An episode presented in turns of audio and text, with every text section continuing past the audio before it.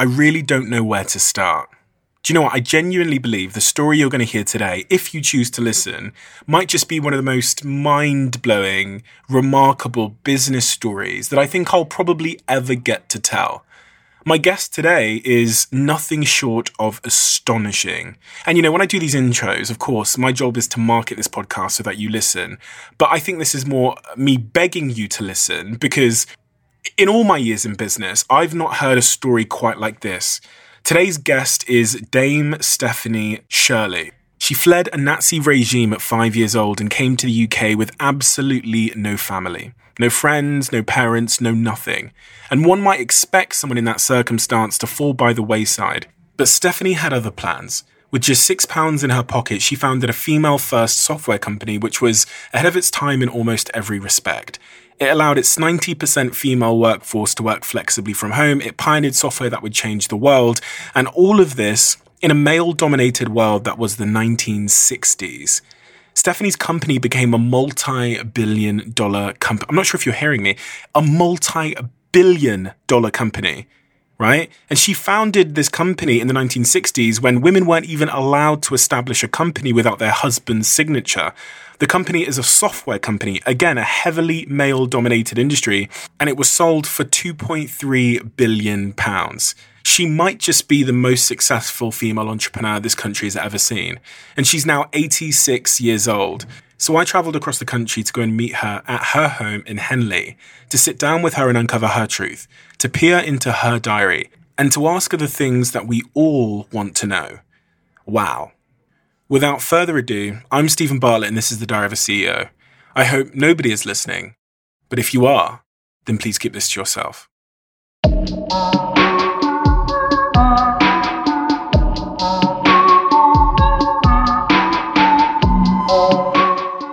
Dame Stephanie Shirley, I, I, think the first question I have to ask you, because of a few things that I read online, is what do you want to be called today? Ah, well, I'm always called Dame Stephanie if you're prepared to do a bow or curtsy if you're a girl. Sure. um, but if you're not prepared to do that, then you just call me Steve. Steve. And I've been called Steve for many, many years simply because Stephanie didn't get any appointments when I wrote letters under the name of Stephanie. Mm-hmm. Nobody wanted to see me because mm-hmm. um, I date from the days when women were not expected to do serious things, perhaps run a little hat shop or something like that. Mm-hmm. But in the 50s and 60s, women were not expected to run a financial services company or software house or anything, really what I call serious business. Your story is is tremendous and it goes back, you know, a long way. So I I didn't know where the best place to start would be, and typically with with with the guests that we have on this podcast, I kind of have an idea of where the, the most relevant or pertinent place to start is. But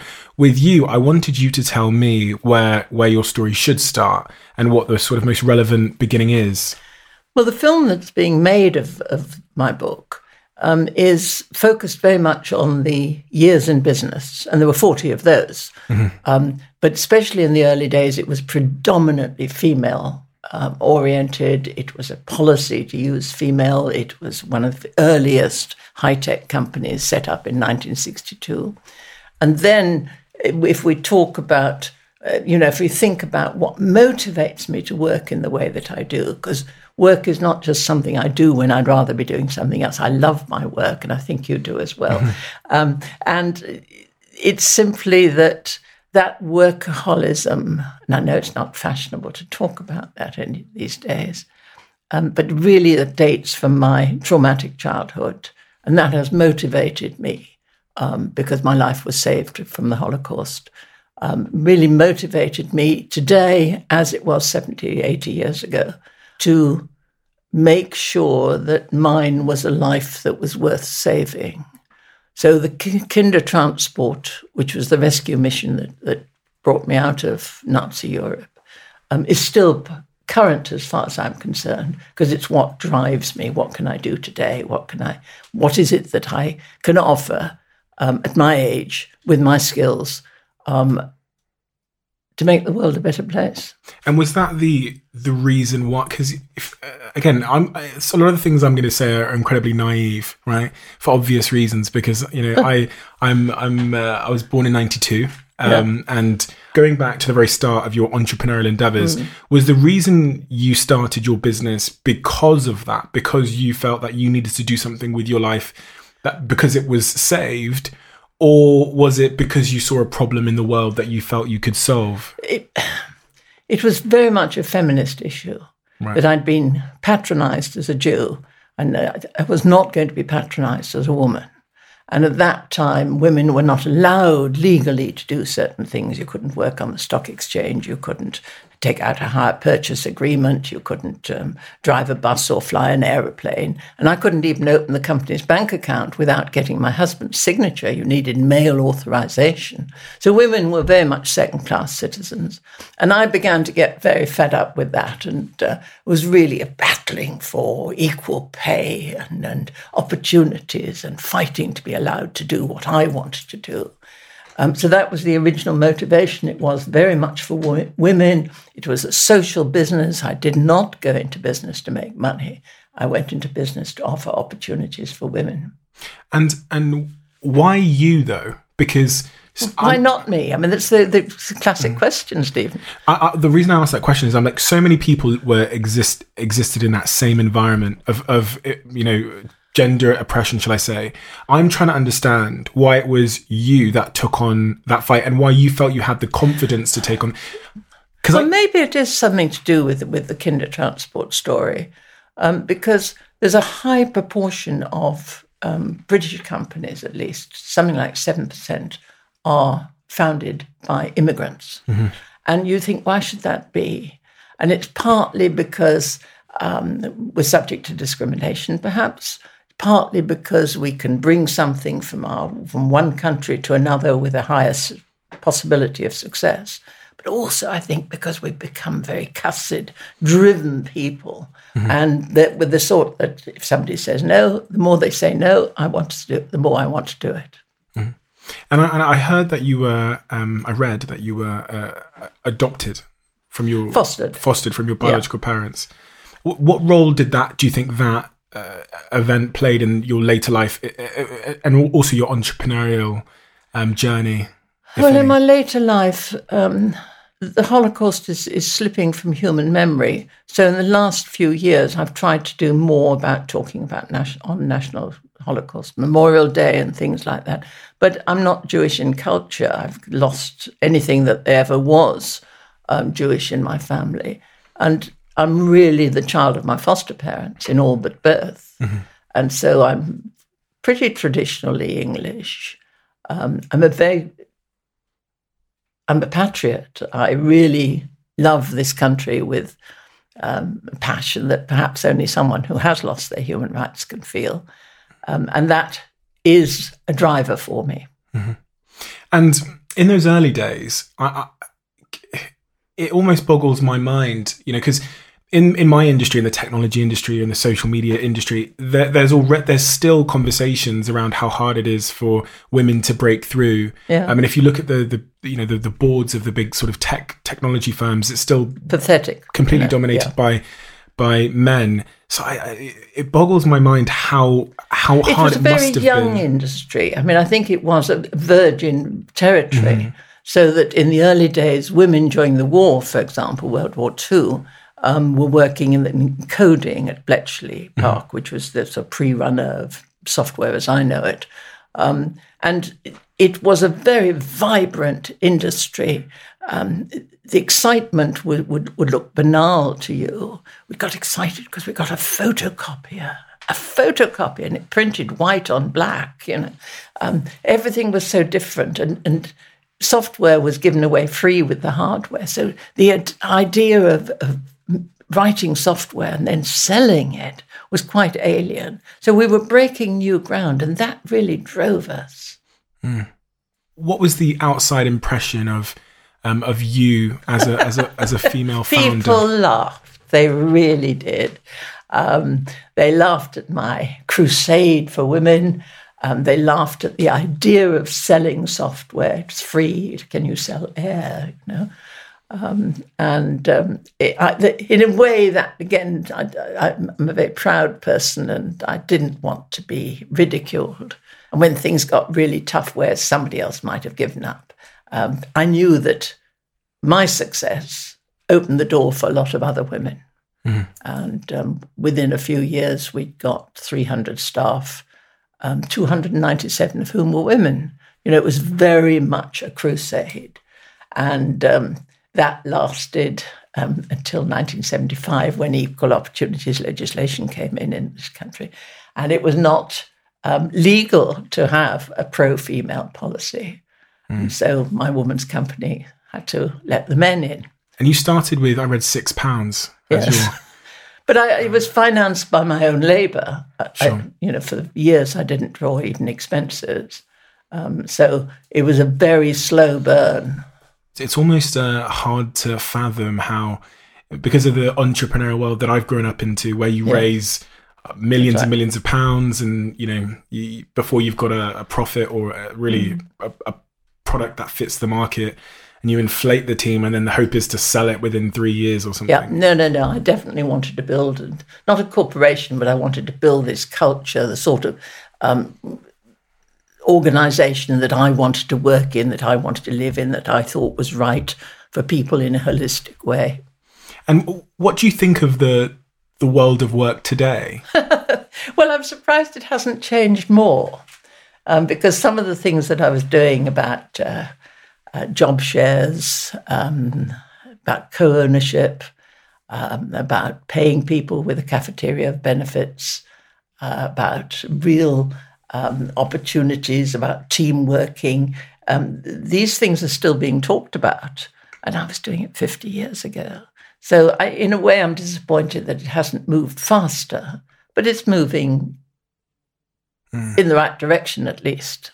And so, so what happened to your business then? You, you started that business, um, and then it was it 20, 20 years from from when you, you, you, founded the business to when it sold or was acquired? No, or? it's 40, 45 years before. 45 years. It's a long history.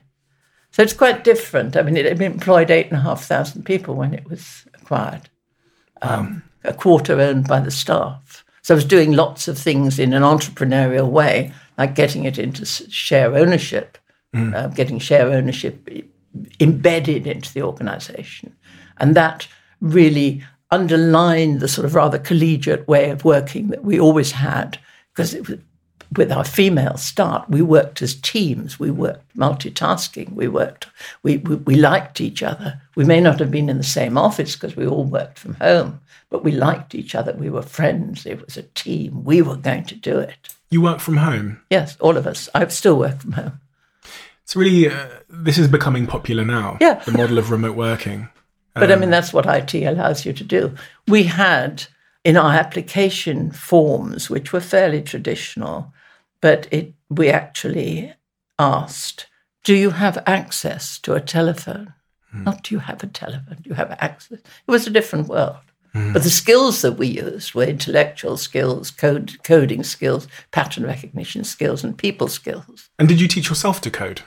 Yes, it was before the days of coding books. Mm. It's really, really fascinating. It's almost it's it's it's, only one generation back. It's if we forget everything that was yeah.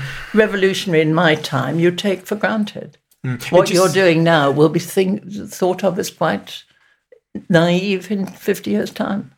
Sure, and, and, and it, it's really fascinating because of the industry. And it's such a male, you know, Silicon Valley, if you go to Silicon Valley, it's such a male dominated place typically, and technology as a as a pursuit is so male dominated. So the the the prospect or the thought of being able to create a you know, a company worth what billions um, from from that era, which was um, we finished up at two point eight billion dollars. Blimey, it's a lot of money. Mm. What do you do with that much money? Like, I mean, I, you know, I'm glad you asked that. No, no, no, I mean, like, so, so uh, this is normally a question I, I come to a bit later on, but what has been the, the impact of financial, uh, re- not even financial, that much financial um, wealth on you in terms well, it, of happiness and possibilities and. I don't think wealth in any way is correlated with happiness. what what it gives you that is pleasant is choice, choice of how to live.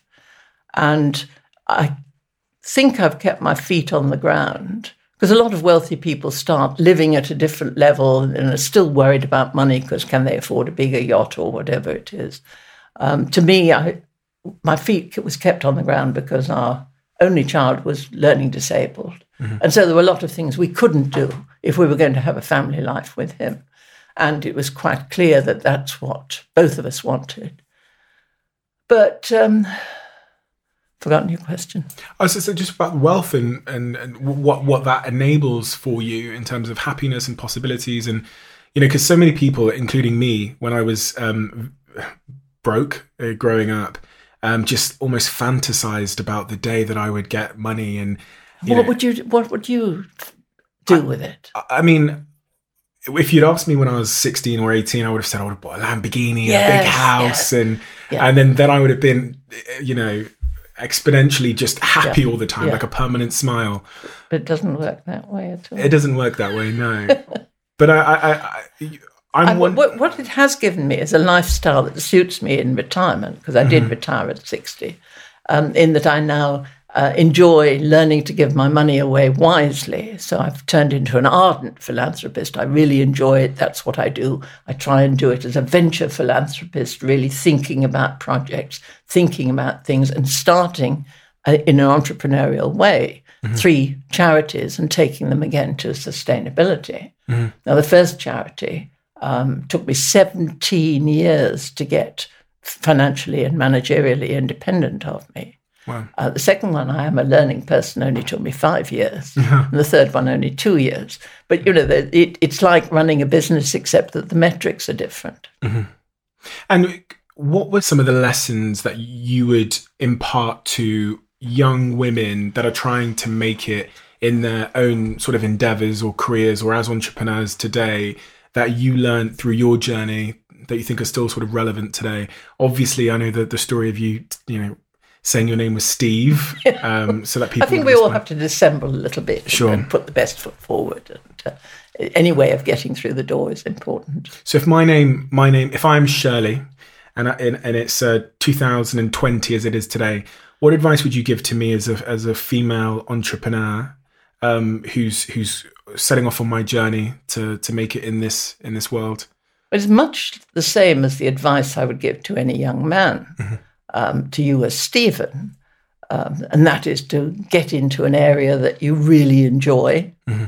um, get trained in it so that you are um, up to speed, mm-hmm. get retrained so that you're really at the leading edge and know what the sector is all about, mm-hmm. and then just take a risk. I think a mm-hmm. lot of people just are not prepared to take that risk, and it is a risk.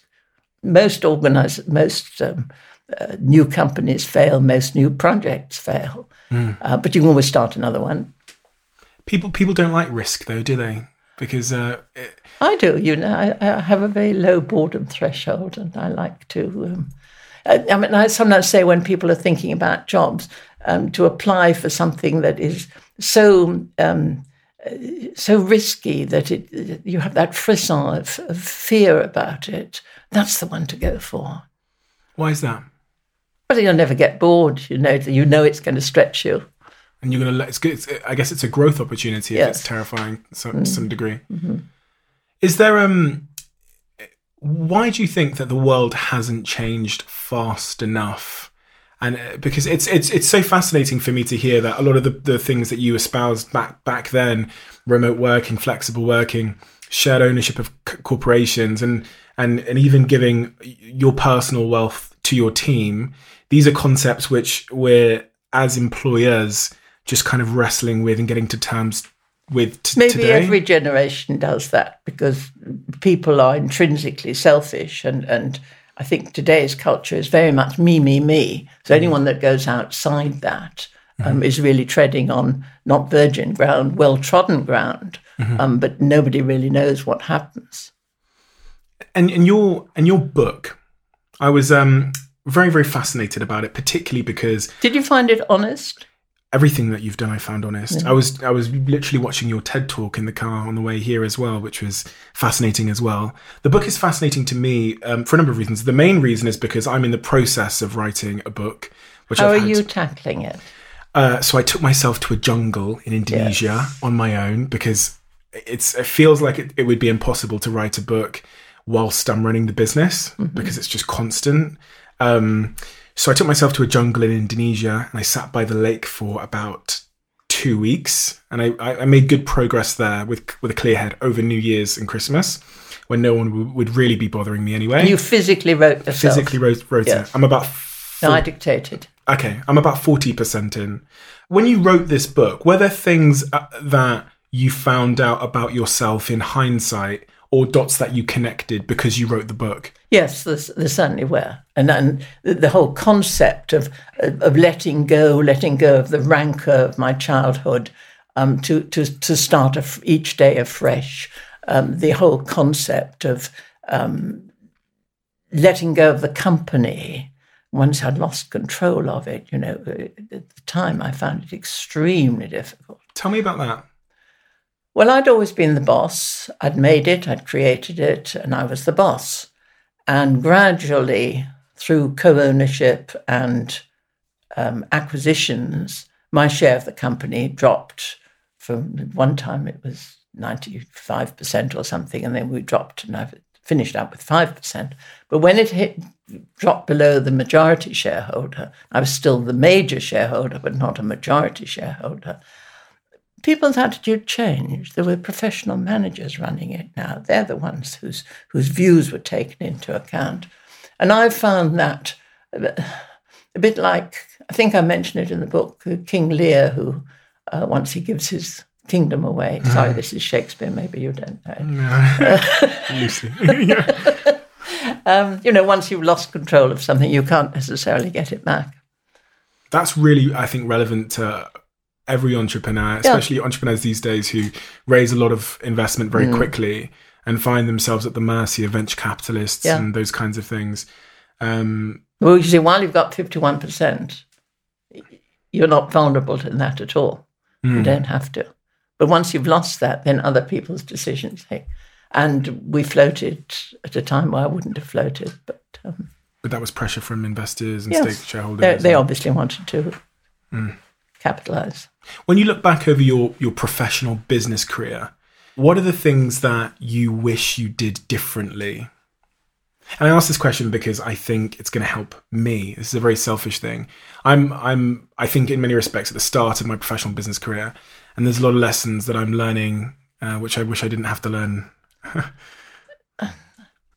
Without being big headed, I really don't regret much. I made a lot of mistakes, um, but I don't regret things because whatever I do, I do to the best of my ability. I get myself trained. I spend enough time on it, um, and and so I can't do more than my best. And if it if it doesn't succeed, it doesn't worry me. I don't look back and say, "Oh, if only I'd done this." There were some very classic mistakes that I made because I thought I knew better, and that was to replicate our success in the UK. In first of all in Scandinavia, then in Benelux, and thirdly in the States. And none of those really took off. They were all more trouble than they were worth. Um, but um, what did take off was India. And we started off, well, I started off writing th- theoretical papers about exporting software to India because there was a um, workforce there in, in short supply. Um, and um, eventually we, we had half our people in, in, in India and they were very highly skilled. So you, you never quite know what you've you've got to be opportunistic about things. So we tried that doesn't work. You know, If- I'm, I'm a scientist. If if something works, I do more of it. If something doesn't work, I do something else. I, I, I still, I still am. I'm trying to put my finger on where where this this level of confidence and conviction came from, because from what I know about the past, it it would have been so tremendously difficult for a um, for a black entrepreneur, for um, a, a, a woman entrepreneur, um, to to go at an industry which was dominated by typically by white men, and and. And I, I'm really trying to understand where the confidence, where the conviction I don't from. think it you- was confidence. I think it was just sheer guts. guts. Um, I was not confident. I would be petrified going into some of the presentations that I was doing. I would be physically sick sometimes. Um, but what I had was determination and resilience that, you know, if somebody knocks me down, I pick myself up, brush myself down, and put a smile on my face and go, go ahead. Maybe that's the immigrant thing. Well. I think it's a characteristic of entrepreneurs that people remember us for our successes, but actually, what it epitomizes the entrepreneurial drive is our ability to cope with failure. what's the most worthwhile thing that you think you've done um, over the last 70 years? The most worthwhile, Probably taking the company into co ownership. right? Um, You made a lot of people very wealthy. um, yes, I also acted as a role model, not only for women, but also for co ownership. A lot of people. I read somewhere that you made 70, 70 Yes, I'm proud of that as well. Yeah. It's pretty staggering. Puts a lot of pressure on me with my team. but I do think that, you know, if you share the team, you know, you've got a smaller proportion of a larger cake, which is how people explained it to me. Mm-hmm. Because I was sort of quite, mm-hmm. didn't really want to let it go. and your your philanthropic endeavors these days, um, wh- which one are you are you most proud of? It's probably a tricky question to, to answer, but is there one particular philanthropic endeavor that you've you've you've created or funded that you think that's the thing that I'm most proud of? Well, I've taken three charities in the autism field um, to sustainability. One of them cost me most in, in human terms. Uh, one of them cost me most 30 million in, in sheer five years of my life.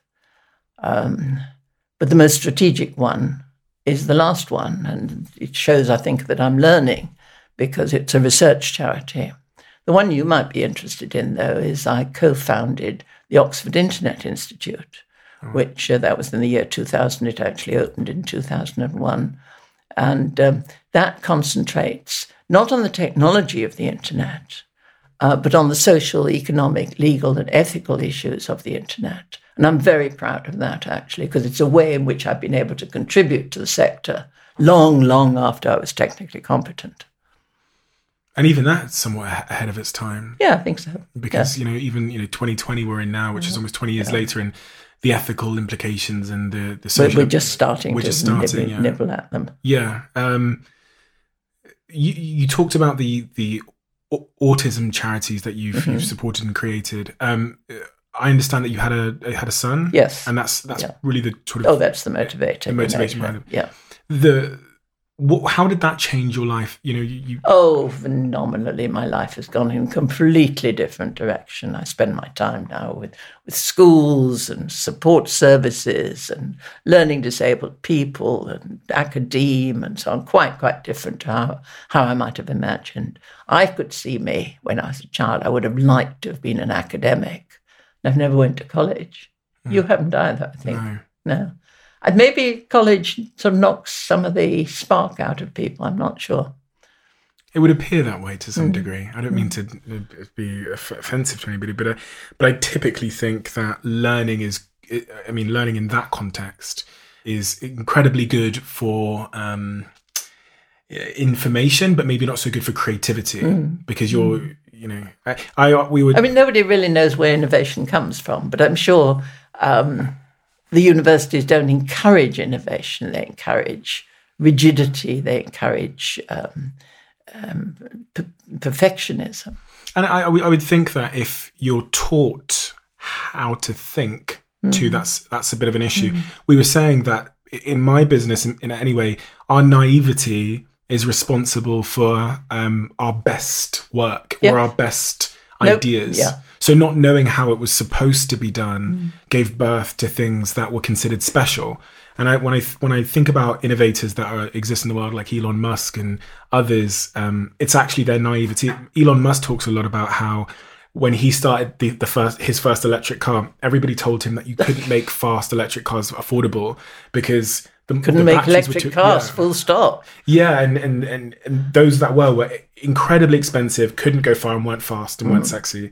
And so he broke it down to these fundamentals. He rejected convention and thought, well, if you buy the metal on the metal exchange, and these kind of like, yeah, you can you can build a new, and that requires some level of naivety, um, Mm. or you know, the same sort of guts, I guess, that you've described. Because I didn't have first class education, nobody told me what one wasn't supposed to do in business. So I just went ahead and did it. Yeah, that's true. And that's that same naivety, Yes. which mm. there must be quite a fine line between being a genius and an idiot. to some degree, do you know what I mean? And I guess that's how it ends. I guess that's how people decide. I'm really, I'm really curious. You know, you've got a, a retrospective clarity on business and life and what matters that I haven't got. Um, but do you read business books? I do, and Yes. I, I'm naturally curious. Yeah. So I'm I'm I'm really intrigued as to what you think I might not know.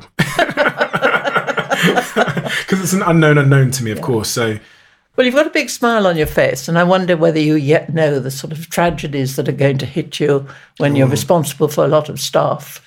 You have a death, you have an illness, you have breakaway groups, you have all sorts of things that are really hurtful to you as an individual.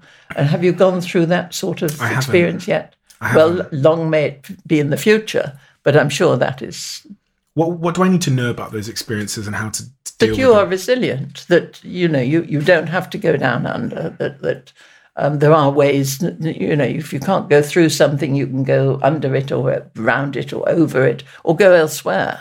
I mean you know if if um, business doesn't take off there are other things that you can do. And that gives you the confidence to sort of face what's the worst that can happen. I can deal with this.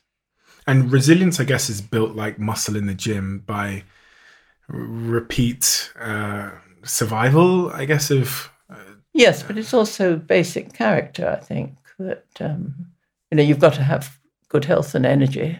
Um, I learnt to be healthily selfish after a bit, to actually look after my own well-being and not just health, um, but probably mental health.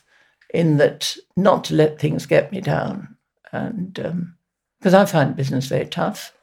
Um, it's nice looking back on it, you know, and everybody pats you on the back and says, how terrific. You know. Other, other people did it. But what did I do? I'm a leader, not a real manager. and you talk about being selfish. There, what does that look like practically? Like So learning to say no, because you get a lot of demands on you, and just learning to say no, spending time on yourself, um, spending care and attention, giving care and attention to your family and your nearest and dearest, um, rather than just everything to the business. One of the things that you mentioned earlier was about tragedy and about um, about death and those things. You know, you asked if they had stru- like struck struck me yet. I think I'm somewhat haunted by this idea that someday one of my parents is gonna um, is gonna is gonna pass away, and I will suddenly realize in that moment that I misprioritized what was important because I know that I'm giving everything Yeah. to to my business now, and It's fine if it just turns out to be a part of your life. But if for whatever reason it then becomes a whole part of your life, then you do sort of think, my goodness, I didn't spend enough time with my parents. I wish I'd done this or had more children or whatever. And do you think those things? Do you think you, you wish you'd spent more time with your parents or your your certain family members that aren't around anymore? I don't think any parent is happy with how they've brought up their children. In my case, just one child. But they're decisions that I took that I would take again in the similar circumstances. Um, but I think it's worth contemplating some of those issues. And you do know that your parents are going to die, and the chances are they will die before you. And to, to actually think, well, what's the worst that can happen? Supposing you had a phone call now um, of, of a death, how would you react?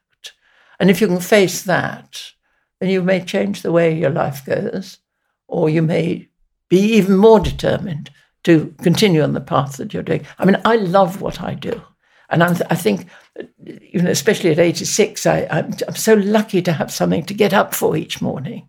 But other people don't want to live like I do. So it's a very personal choice. Hmm.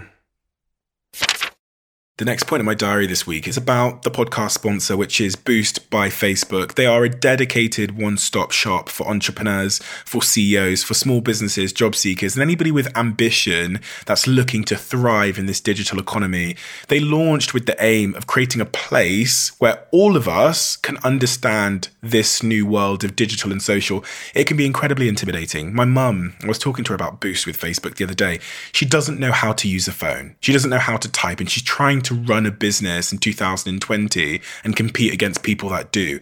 Boost is a place for people like her where she can learn more about the digital economy, about features and skills and training and all of the things that matter, the things that might level the playing field for her as someone that doesn't know about this new world that we live in. You can learn more about this at facebook.com slash boost with Facebook UK. Um, and if you do check it out, drop me a message and let me know how you find it. I always pop on there every now and then to, to, to try and make sure I'm staying ahead of the curve. But yeah, do let me know how you find it. Do you think that entrepreneurship is is somewhat uh, a, a curse? Because I almost describe it as something that I can't unsee. because the way that I live my life is quite neurotic and I'm quite obsessed, and Yeah. I think I'm probably not the most social person. And I think if people really un- understood the true extent of like my personal obsession with what I'm doing in my business, they would probably describe it as an illness. But some of it may come come from you, but some of it is the demands of the business. Mm-hmm. I mean, I used to feel that the business had so many demands on me. I was absolutely, you know, crouched under this this heavy load that I was carrying.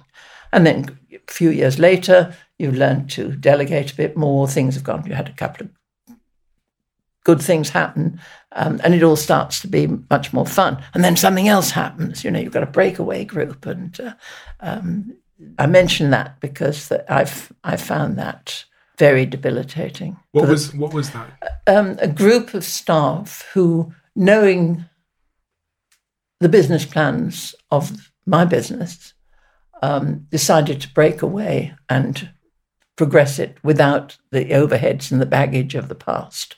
So they started off with a fresh um, piece of paper. And um, so I lost a lot of staff. I lost and uh, certain contracts were, were put at risk. Um, and uh, I found that pretty depressing. Um, but again, you learn to deal with it, and it's just the way the business goes. I'm surprised that you're you're writing a book yet, because I would have thought it was so early on. Or is this just chapters one it's and not, two? It's not actually heavily about my business story. The, the the the book is in essence talking more about the journey from being 12 years old and being this Yes. broke kid that wanted to get Yeah. successful and wealthy and whatever else because my family were bankrupt and we didn't have any money ever to going on that journey of believing that I would become super happy if I just managed to achieve Yeah. these things I wrote in my diary which was I wanted to be a millionaire before I was 25 You set um, that as an actual target. so the, I can show you the piece of paper. It says Yeah. uh, four goals before I'm 25, and I wrote this when I was 18.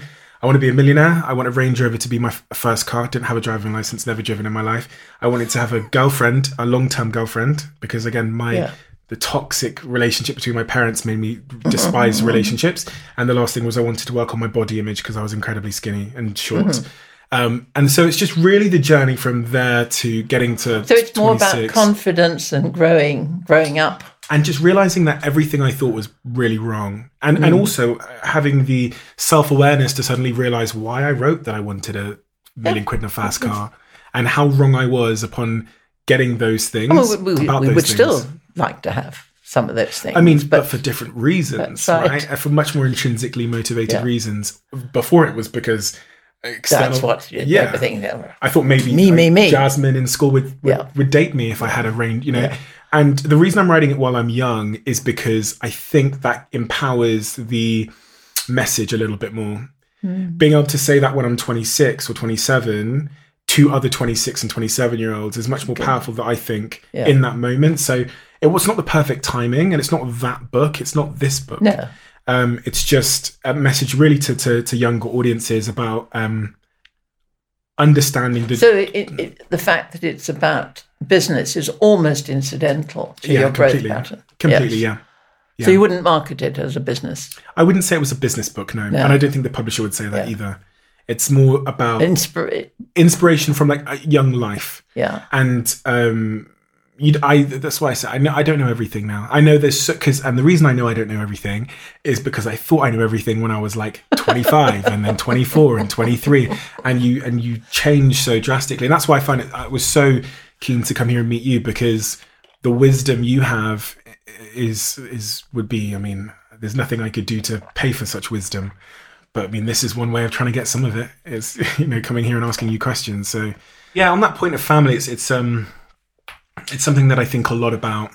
Um, I also I also understand the importance of really being mission orientated because where am I trying to get to? What sort of a person am I trying to be? Exactly. Because that I mean that's what keeps you going for mm. 30, 40 years, I'm guessing. Right? Having that genuine purpose behind what you're doing. I'm always sorry for people who don't have a pur- pur- purpose uh, my purpose has changed several times in my life, um, but I've always had a purpose mm-hmm. building up the company. And what were your purposes across the years? How, how, how did they change? I think, like you, I, first of all, I wanted to get out of poverty. And um, it was clear, presumably from what people told me, that learning and education was the best way out of poverty. So I was very keen to do well at school. I was very keen to um, go to university, which I didn't manage. Um, and that was a dream that was put on hold. Um, now I've got honorary degrees and Cambridge and goodness knows what. Um, but they don't really give me a lot of pleasure because life has moved on. What I want now is um, a, a, role in the philanthropic field, the, the feeling that I have made the world a better place. Um, and that is that's pretty strong. There's always things that you can do, mm. always ways in which you can cut costs by ten percent. Always there. And when you and when you when you get out of bed these days, what's the what's your typical day like now? Quite a lot of time spent at this desk because I find going out. Um, I don't travel a great deal now. Um, went to Europe once last year, I think. Um, but I try and pace myself so that I do the things that I want to do and don't get stuck with a lot of sludge. So, you know, I have people that do my accounts and people who do my look after the house for me, and and um, I have a very easy life, except when I'm sitting, usually alone, at my desk, which is where innovation comes from. I'm, I'm sure it's a solitary activity. Um, everything else is teamwork, but the innovation comes from one individual, one spark, and you capture it. So true. Very true. Consensus doesn't really come up with, uh, doesn't produce no. innovation, does it? And yet, all the time, we're t- teaching young people to work as teams because you need these complementary skills to do most things.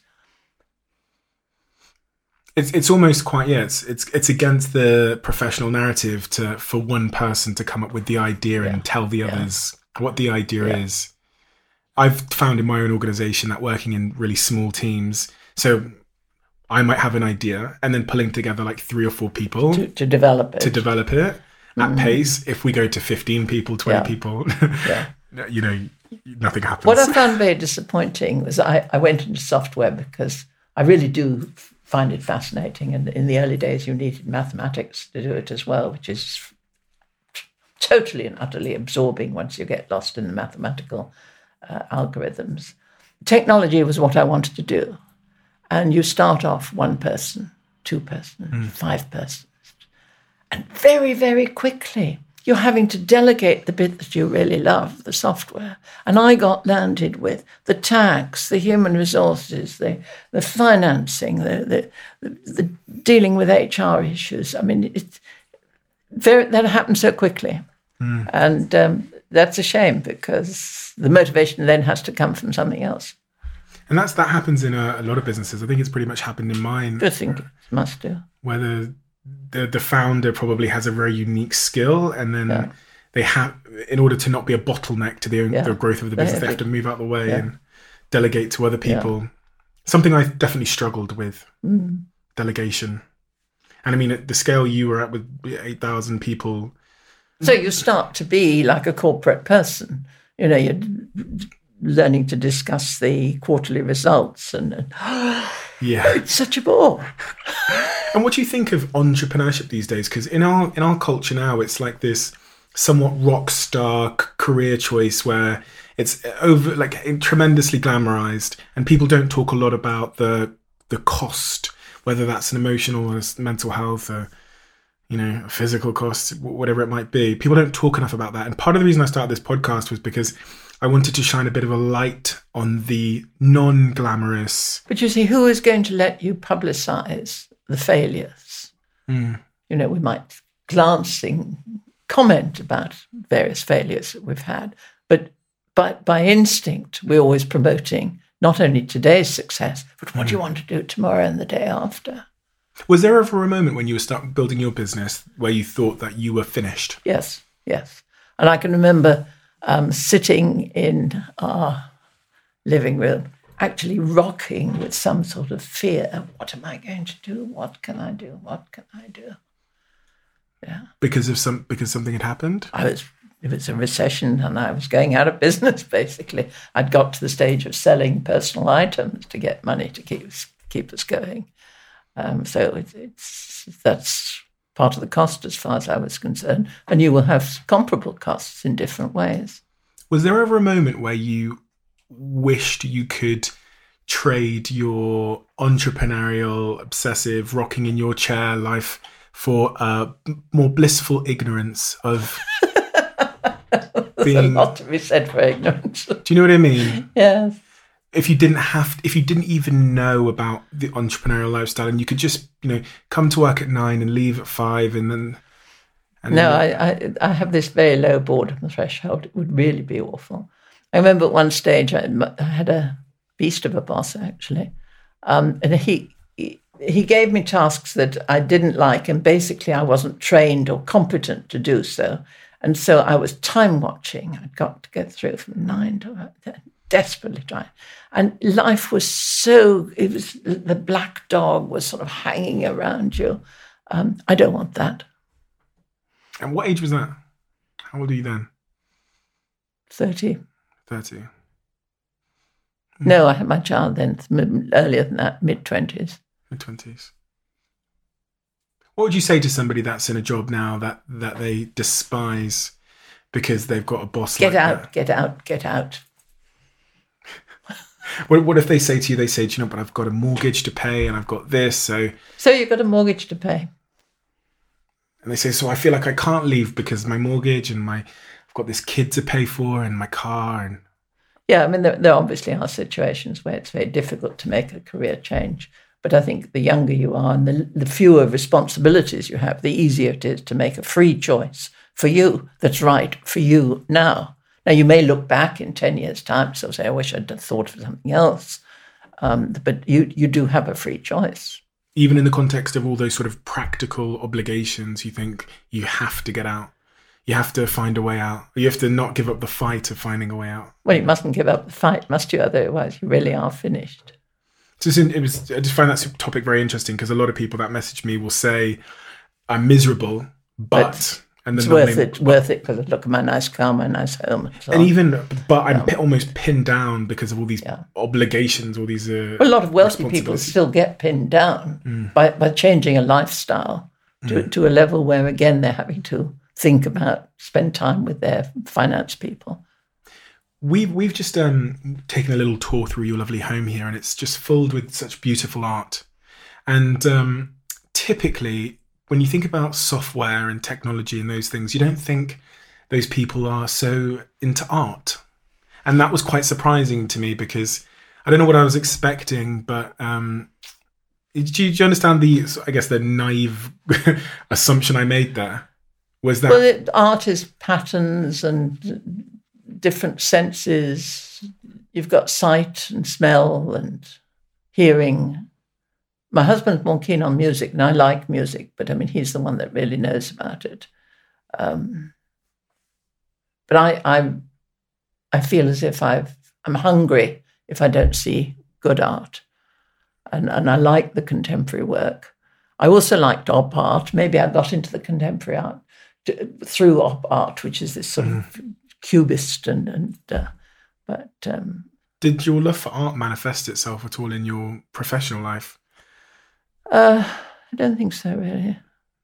I used to put works of art into the into the business. I don't think other people appreciated them very much, but I th- I thought it gave a different dimension to the business. I read I read that you've donated all of your art to um, Paintings in hospitals. paintings in hospitals. Yeah.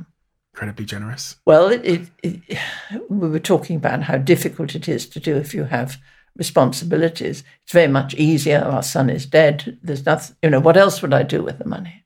Uh, could leave it to the RSPCA, but I'd much rather spend it in a, like a venture philanthropist and really thinking, well, that needs doing. And I could make that into that. And what what what do you what are you planning to do with your wealth when when you go outside of that? Is it you- It all goes to charity. charity? Yeah. It's a it's a And that also gives it quite a nice atmosphere because people are very sycophantic with people who are known to be wealthy. Um, and um, i- it's quite clear, everybody knows it's going to charity, it's going to the research charity, and um, it's decided. it's um it's a it's a pretty pretty interesting phenomenon that you know philanthropy tends to take place later in people's lives is there do you think that's the correct way round for even for someone like me i try and you know i remember one day i asked myself i said if i could have over the last five years of building my business maybe saved five people's lives would that have been a more worthwhile pursuit than building And a what did you decide? I decided that because I poured into myself, I will have more to pour out for others later. Um, if that makes sense. So, Most people in your position do make that type of decision that they're saying, I'm going to spend a portion of my life making the money and, and, and then start spending it. But the real joy of giving is when it becomes part of your, your life, part of your um, whole being, and that you're always thinking in terms of, I wonder, why, what is that person doing in the street? Why are they not in a hostel? Why is he not in work? You know, you start really thinking all the time, well, I could make that little one happen. Um, not just make a lot of money and then and on your book, a little birdie told me that this was being made into a movie. Indeed, yes. That's Um, pretty. It's only taken, everything in business takes a long time. It's only taken, what, six years Six to get years. to this stage? We thought they were going to start actual filming this year, but I don't think they will. I think it's going to be 2021. But it's such fun to think of it being um, going through another artistic process, really. it's uh, it's mind must be mind boggling for you as a, an entrepreneur to, to to know that your life is going to be made into a It movie. would be lovely, wouldn't it? Yes. Looking forward to it. I, I keep saying, though, get it soon. I want to see it happen. I want to And and you know who it's being produced by and Yes, we have Damian Jones as the producer, and he did uh, Lady in the Van, and he did uh, The Iron Lady. Um, so I'm in good company. That's in- incredible. Really, really, really incredible. And I can't, if you know, knowing your story as I know it, it will make it such a brilliant. I hope it will. movie. Yeah.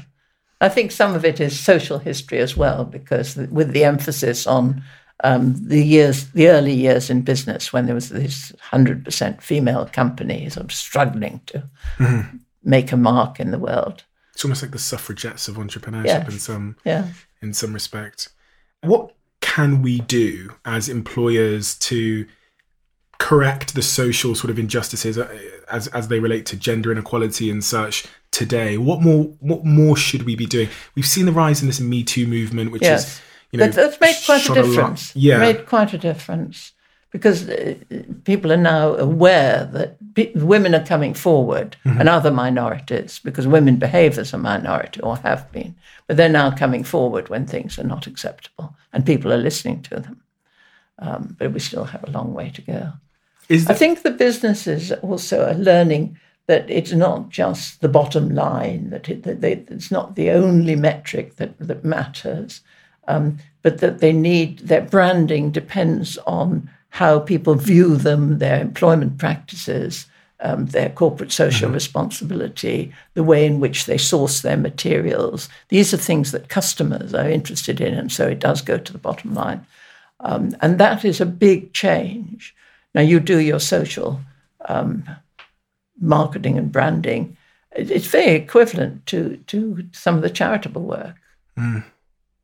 Yeah, and as you say, that the world is. Um, I've seen the world changing even in my lifetime because once upon a time corporations were like black boxes and you couldn't see inside. All you saw was what yeah. they produced. Now we have to be all transparent. Can, yeah, yeah, Because I mean, social media has played a huge role yes. in that because all of your employees have access to access to the yeah. internet and they can say yeah. whatever they can post a photo of whatever's happening they can write a testimonial about you online mm. so internal company culture has yeah. now become brand as mm. you say and brand is the bottom line say you had a dinner party in this in this room here and you could there's two so we, we, we occupied two seats at this table and there was four other seats and you could invite anybody from history um, dead or alive um, anybody you want who would you invite and why four seats and also what what are we going to eat oh I, I, don't know anything about food um, I didn't like michelle obama i think she's a very interesting woman who i've would would probably make a good dinner party guest. Mm-hmm. Um, Nelson Mandela, because I think the way in which his his level of forgiveness is is just so wonderful that I and, and I've read two of his books now. Um, the third one, Winston Churchill, has to be. One more I'm going to need. Winston Churchill. Mother Teresa. Mother Teresa. yeah. Again, it's these inspirational people. You you you get inspiration from other people, and Mother Teresa's ability to love um, is so all embracing that I would like to experience it. It's two things. I just, I'm really surprised your husband didn't get an invite, which I think he he might be. He's very antisocial. okay. And the last one was just a point about forgiveness and. Um, why is forgiveness important? Well, the, the title of my book, Let It Go, is something to do with, with it's a Buddhist principle of let it go. Don't let the rancor of the past spoil the present. Don't hang on to things when you can give them away. Um, and forgiveness is one of those things that if, if you can for, genuinely forgive somebody for how they've hurt you or whatever it is, the world, all the pain goes. Amazing. Thank you so much, Steve. It's been a great pleasure. Dame Stephanie Shirley for, for the time today. It's, it feels like a tremendous honor to get to meet you and talk to you. Thank you. And um, I am incredibly excited about your movie coming out, which I think is just the most incredible thing ever. I think it's probably somewhere inside every entrepreneur's mind uh, a dream to, to have such a thing mm-hmm. created about them. So, um, but I think it's in this case definitely um, deserving. And um, yeah, it's uh, it's. Uh, I, I, feel indebted to you for allowing me to come here and speak to you. So That's thank lovely. you. I've very nicely said. And let it go. Your your your book, my extraordinary story from refugee to entrepreneur to philanthropist. Everybody can get everywhere, and I highly recommend that they do. So thank you, thank you so much. Pleasure. Thank, thank you, you so Steve. Much.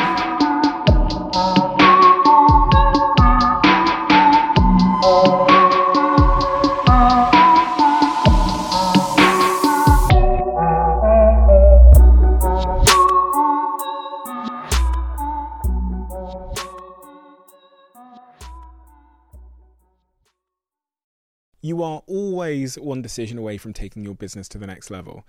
And a decision that's helped me to transform my business is moving over to NetSuite, who I'm excited to say are a sponsor of this podcast. If you don't know already, NetSuite is the number one cloud financial system bringing accounting, financial management, inventory, HR into one platform and one source of truth. It's reduced IT costs because it lives in the cloud, so you can access it from anywhere. And the cost of managing and running multiple systems because it's in one unified business management suite. My team and I don't have to worry about tasks being manual and clunky and it means that I can be more efficient and to focus on more important things like bringing you the best episodes and guests on this show. So I become one of the 37,000 companies that have already made the move over to NetSuite. NetSuite has extended its one of a kind flexible financing program for a few more weeks, so head to netsuite.com slash Bartlett for a free product tour. Back to the episode. You are always one decision away from taking your business to the next level. And a decision that's helped me to transform my business is moving over to NetSuite, who I'm excited to say are a sponsor of this podcast. If you don't know already, NetSuite is the number one cloud financial system bringing accounting, financial management, inventory, HR into one platform and one source of truth. It's reduced IT costs because it lives in the cloud, so you can access it from anywhere. And the cost of managing and running multiple systems because it's in one unified business management suite. My team and I don't have to worry about tasks being manual and clunky, and it means that I can be more efficient and to focus on more important things like bringing you the best episodes and guests on this show. So I become one of the 37,000 companies that have already made the move over to NetSuite. NetSuite has extended its one of a kind flexible financing program for a few more weeks, so head to netsuite.com slash Bartlett for a free product tour. Back to the episode.